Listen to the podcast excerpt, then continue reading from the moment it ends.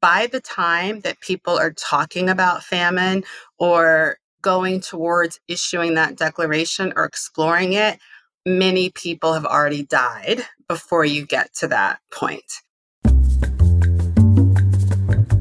Welcome to Global Dispatches, a podcast for the foreign policy and global development communities and anyone who wants a deeper understanding of what is driving events in the world today. I'm your host, Mark Leon Goldberg. I am a veteran international affairs journalist and the editor of UN Dispatch. Enjoy the show.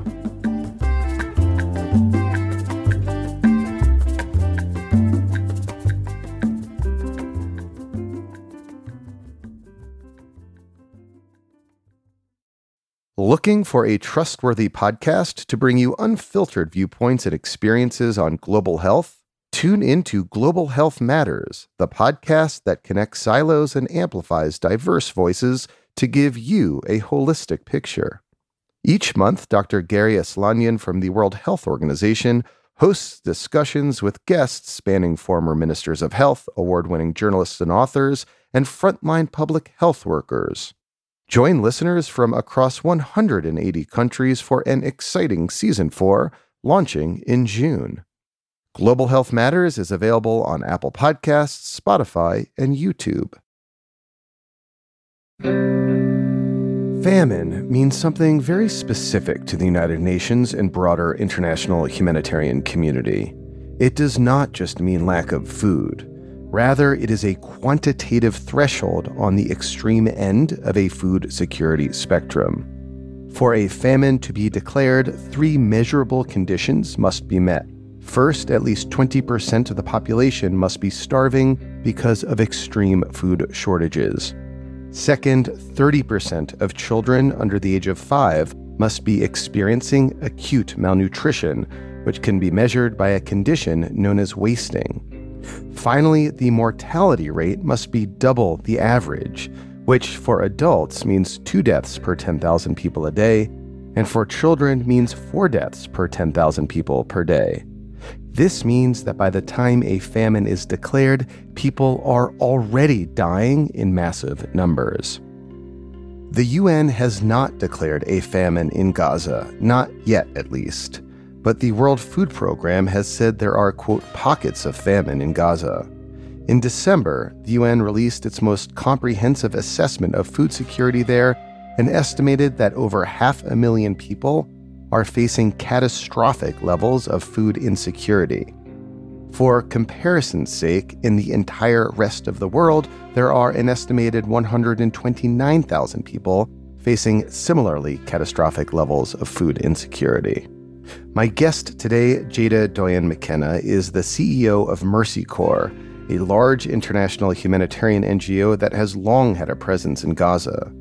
We discuss the food security landscape and the prospect of famine, and then have an in depth discussion about the complex process of getting even limited humanitarian aid into Gaza. We also discuss the ongoing work of Mercy Corps in Gaza today. This conversation, I think, does a really good job of explaining the complexities of a humanitarian relief operation in the midst of this conflict, for which, at time of recording, there is still no end in sight. As always, please reach out to me if you have suggestions of people I should interview or topics I should cover. You can use the contact button at globaldispatches.org to get in touch with me. I read all your emails, I respond to all of your emails. Thank you uh, again for your insights and suggestions. Now, here is my conversation with Jada Doyen McKenna, CEO of Mercy Corps.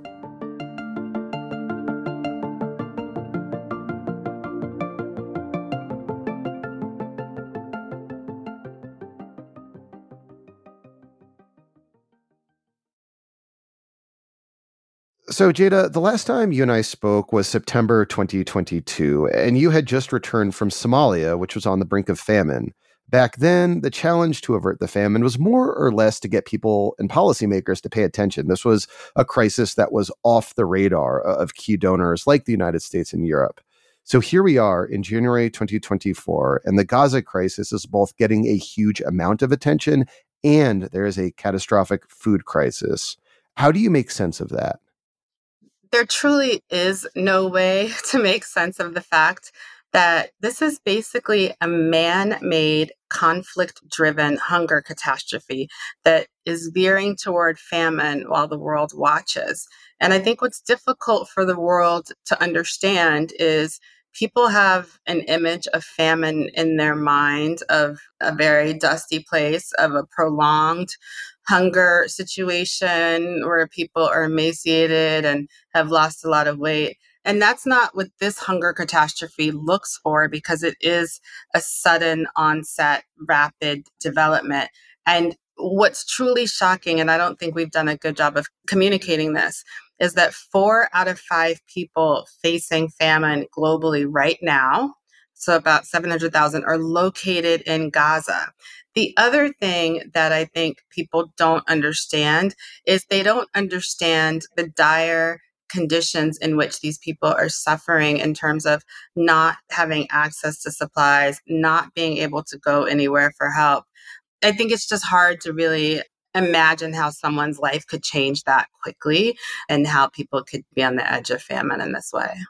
Yeah, I mean, I just have to imagine for like humanitarian actors like Mercy Corps and your other colleagues at World Food Program and, and other international NGOs. I mean, you're used to food crises that do not look like this. I mean, here you have, I, I think it was Cindy McCain, the executive director of the World Food Program, said the other day, you know, we have people that are starving just like a couple miles from trucks filled with food. They just can't cross in. And, yes. and this is just like totally different, you know, in my 20 years of covering humanitarian crises, I just have not seen something like this. Typically, you know, famines are born of lack of attention. People are starving for lack of attention because international policymakers, you know, it's far from the radar. But here you are, a hot conflict, and it's still just such an acute crisis. Right. When people think of conflict, they don't think of a conflict that is happening under a siege. So in Gaza, the people are under constant threat from bombardment.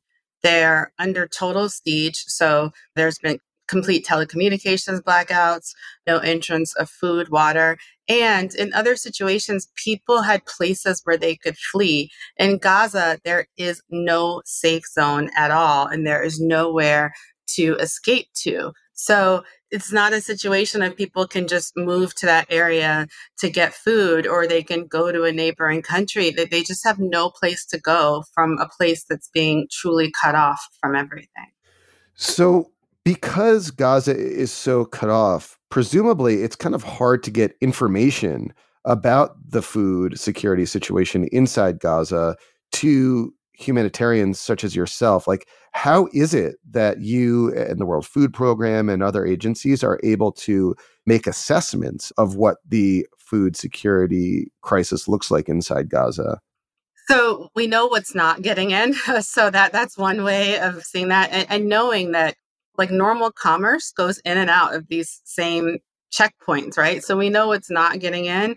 We also, you know, have staff on the ground that are able so when we are able to get in touch with them that are able to say tell the stories of their families like i have colleagues who talk about spending most of the day looking for food looking for places where there's food to buy. And we also have people talking about what it's like in stores and what it's not like. There are some uh, organizations too that are still operational inside of Gaza, like World Central Kitchen, is doing amazing work feeding people. And we're getting reports back from all of those things. The UN has a, the, the whole system of monitoring this and, and categorizing it. They have this very complex, multi level data systems using all kinds of technology. I can't pretend to explain all those different pieces, but I can tell you how it's apparent to us that there is a crisis without all of the actual numbers and particular data points that the UN is collecting.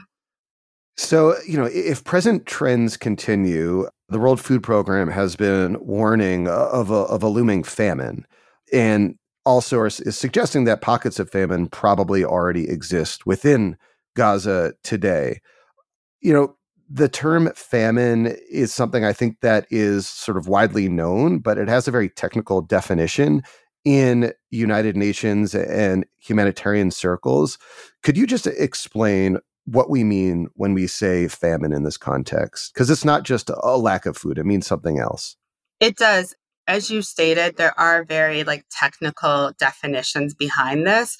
But I think what's most important to understand is that by the time that people are talking about famine or going towards issuing that declaration or exploring it, many people have already died before you get to that point. I know the wording is quite important, and famine turns on these emotions or it turns on the sense, the dire sense of things. But what we need to know in this context is that people are dying, and it's not just the access to food, it's the access to clean water, and it's the secondary effects of being deprived of those things. So, on top of people dying from hunger, you're also seeing people die from very treatable infections because of the lack of clean water, because of the lack of medical supplies. You're seeing children, especially dying of diarrheal diseases, also driven by lack of clean water when you're depleted nutritionally, your body has less means to fight this off. In addition, then, to the bombardments and also the stampedes for food when there is some food. So you're seeing people dying of hunger, but also of the secondary effects of hunger in terms of other illnesses and other situations that are prone for people. So there is some aid getting into Gaza. It's a trickle compared to the needs. Yes. But nonetheless, I'm really interested to learn from you, just like the logistics. How is it that aid, if it gets to Gaza, gets to Gaza? Where does it start and where does it end up? And how does it go from point A to point B? So it's important to remember that before the war, just to get basic goods and services into Gaza, an average of 500 trucks would enter Gaza per day. Right now, we have two main entry points the Rafah crossing on the border in Egypt, and another one through Israel for limited purposes. Right now, what we're seeing are thousands of commercial and humanitarian aid trucks are lined up just across the border in Egypt, often for several weeks at a time with an average of only 130 trucks making it through each day.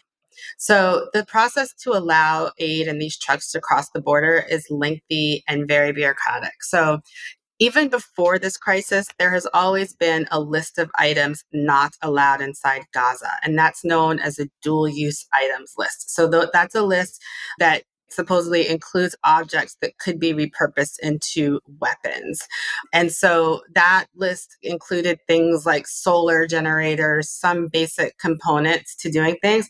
However, they are now rejecting items that are not on that list. So what we've seen are trucks that have been carrying items like tents, sleeping bags, and generators which are essential items for people to survive in harsh winter conditions, which is what we are facing now, they've been forced to turn back because some parts, like the metal tent poles, it's argued that they could be used for weapons.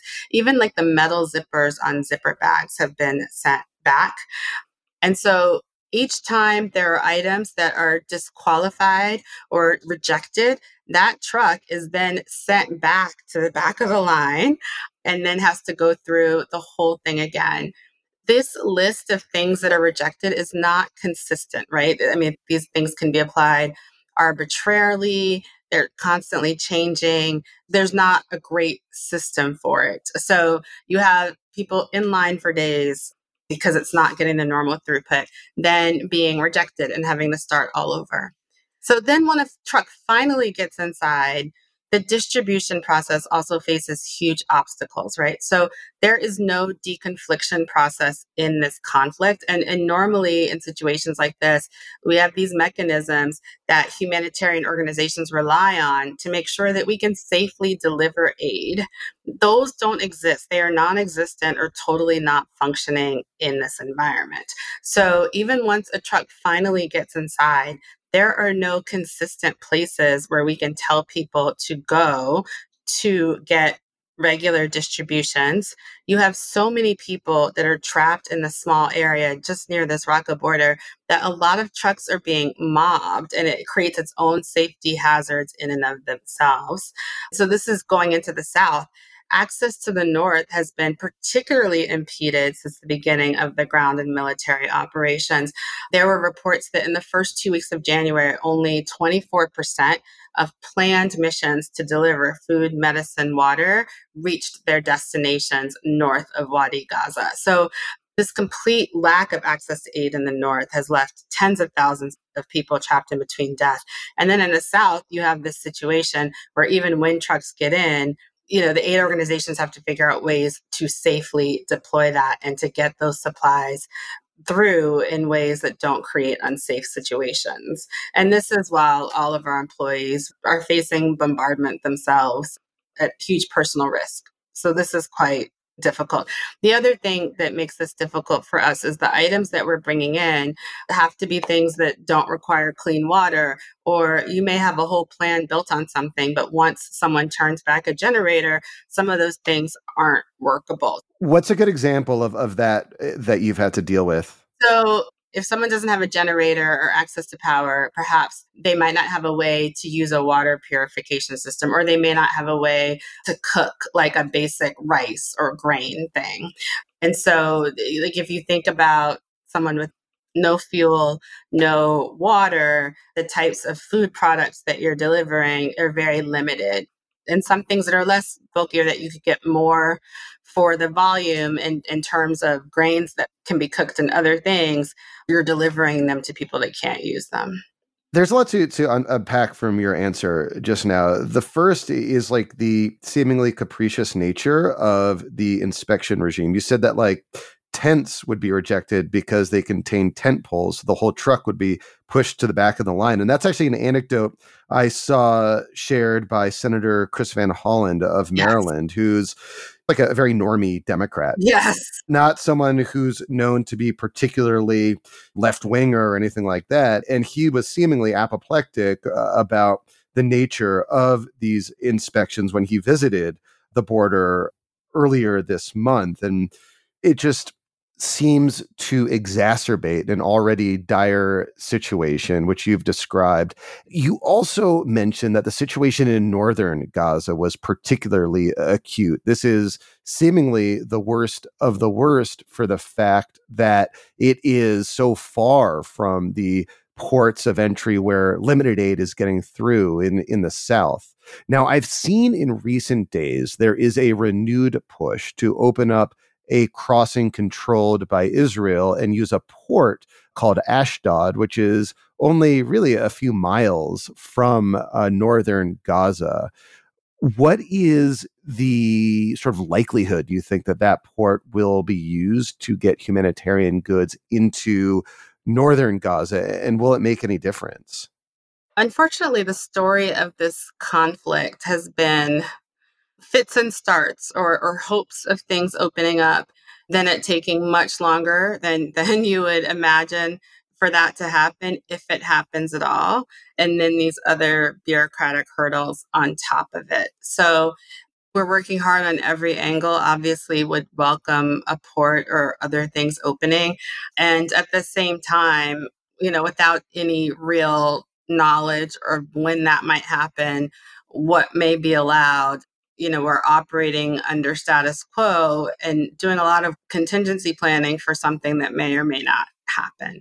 I think that's been one of the most frustrating things about this conflict. I mean obviously the people in gaza are suffering at the worst but it has felt like being on a treadmill to nowhere in terms of constantly grinding and grinding and looking at different alternatives to things and still not being able to do the work that we're meant to be doing.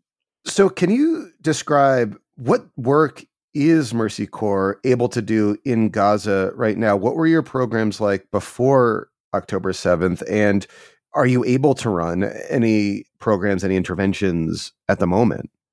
So, before October 7th, a lot of our programming was really around, a lot of it was around economic development. So we've worked in Palestine for three decades since 1986, providing humanitarian assistance like access to water and cash assistance. working with children and young people and connecting people to economic opportunities because in an environment where unemployment is over 40%. So we've supported hundreds of families through livelihood support in the agriculture sector. We provide cash to families to purchase things like irrigation systems and greenhouses so that they can restore their farming activities. We've provided access to safe and clean drinking water by constructing two water desalination plants and water distribution networks.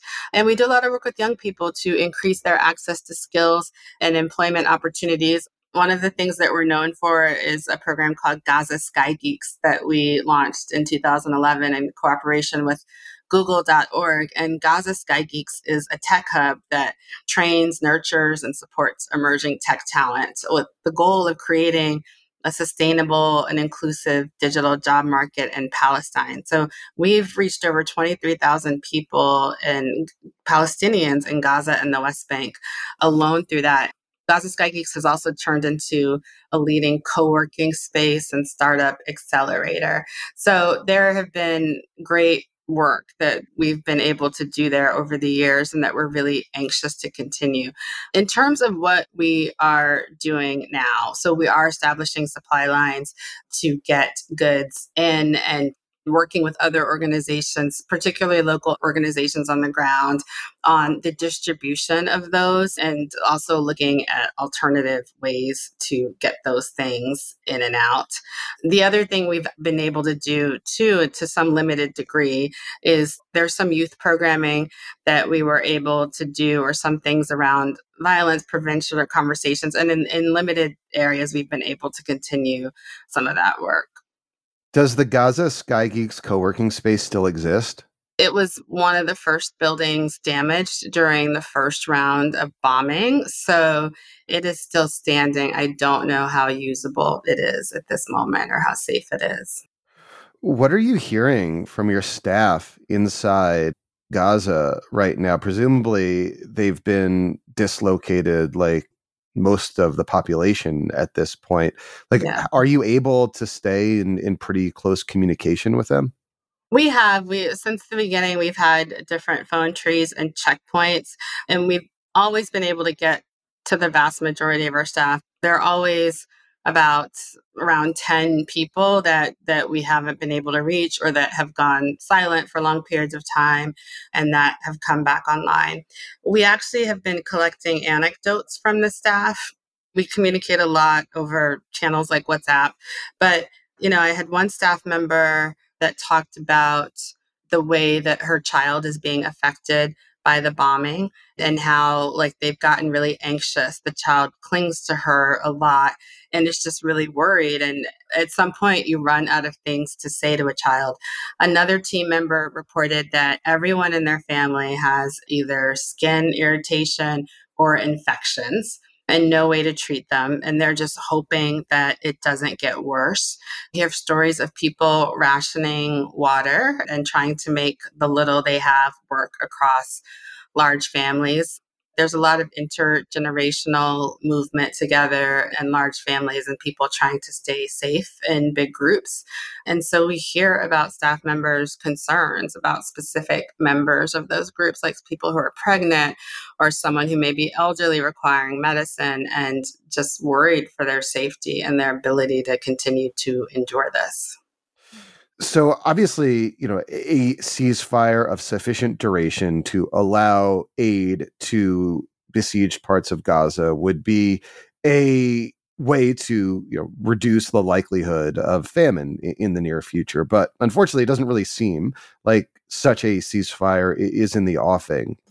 Absent a ceasefire is there anything else that might reduce the prospect of famine? And just at least on the margins alleviate some of the humanitarian crisis and suffering that we're seeing.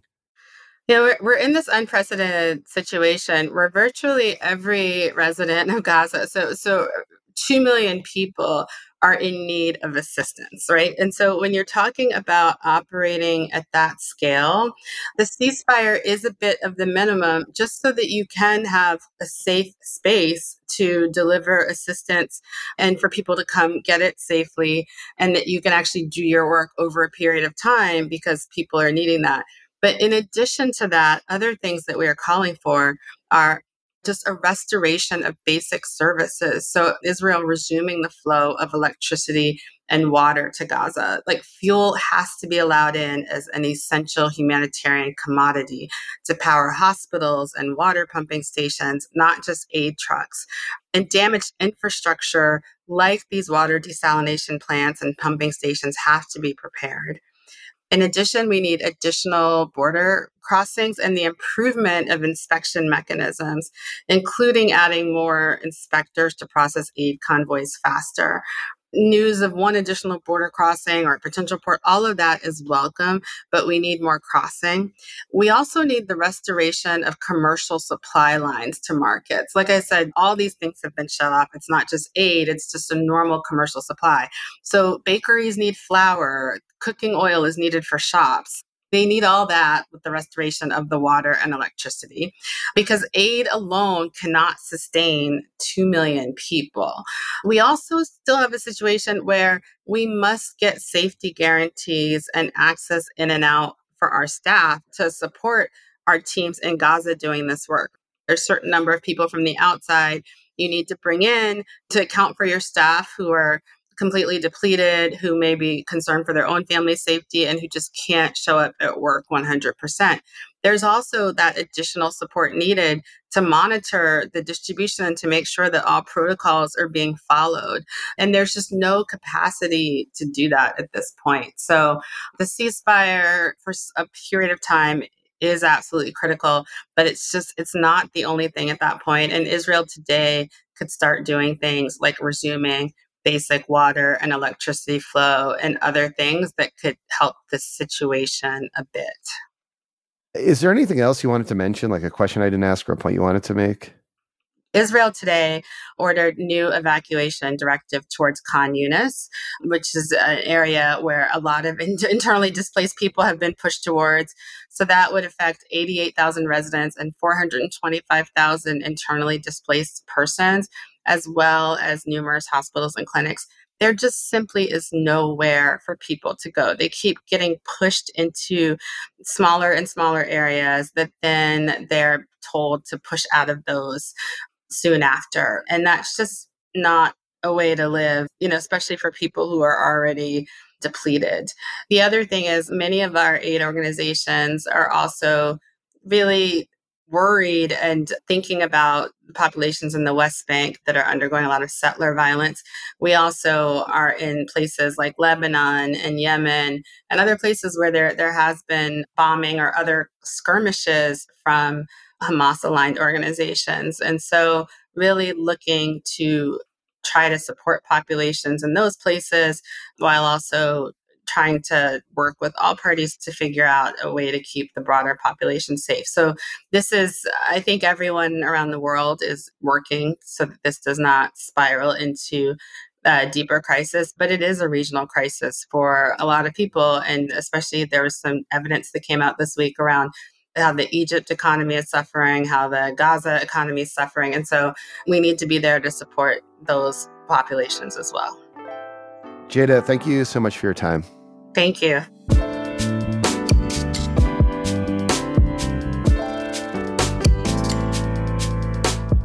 Thanks for listening to Global Dispatches. The show is produced by me, Mark Leon Goldberg. It is edited and mixed by Levi Sharp.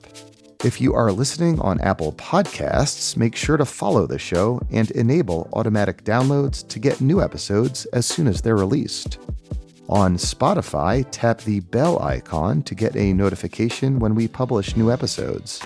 And of course, please visit globaldispatches.org to get on our free mailing list, get in touch with me, and access our full archive. Thank you.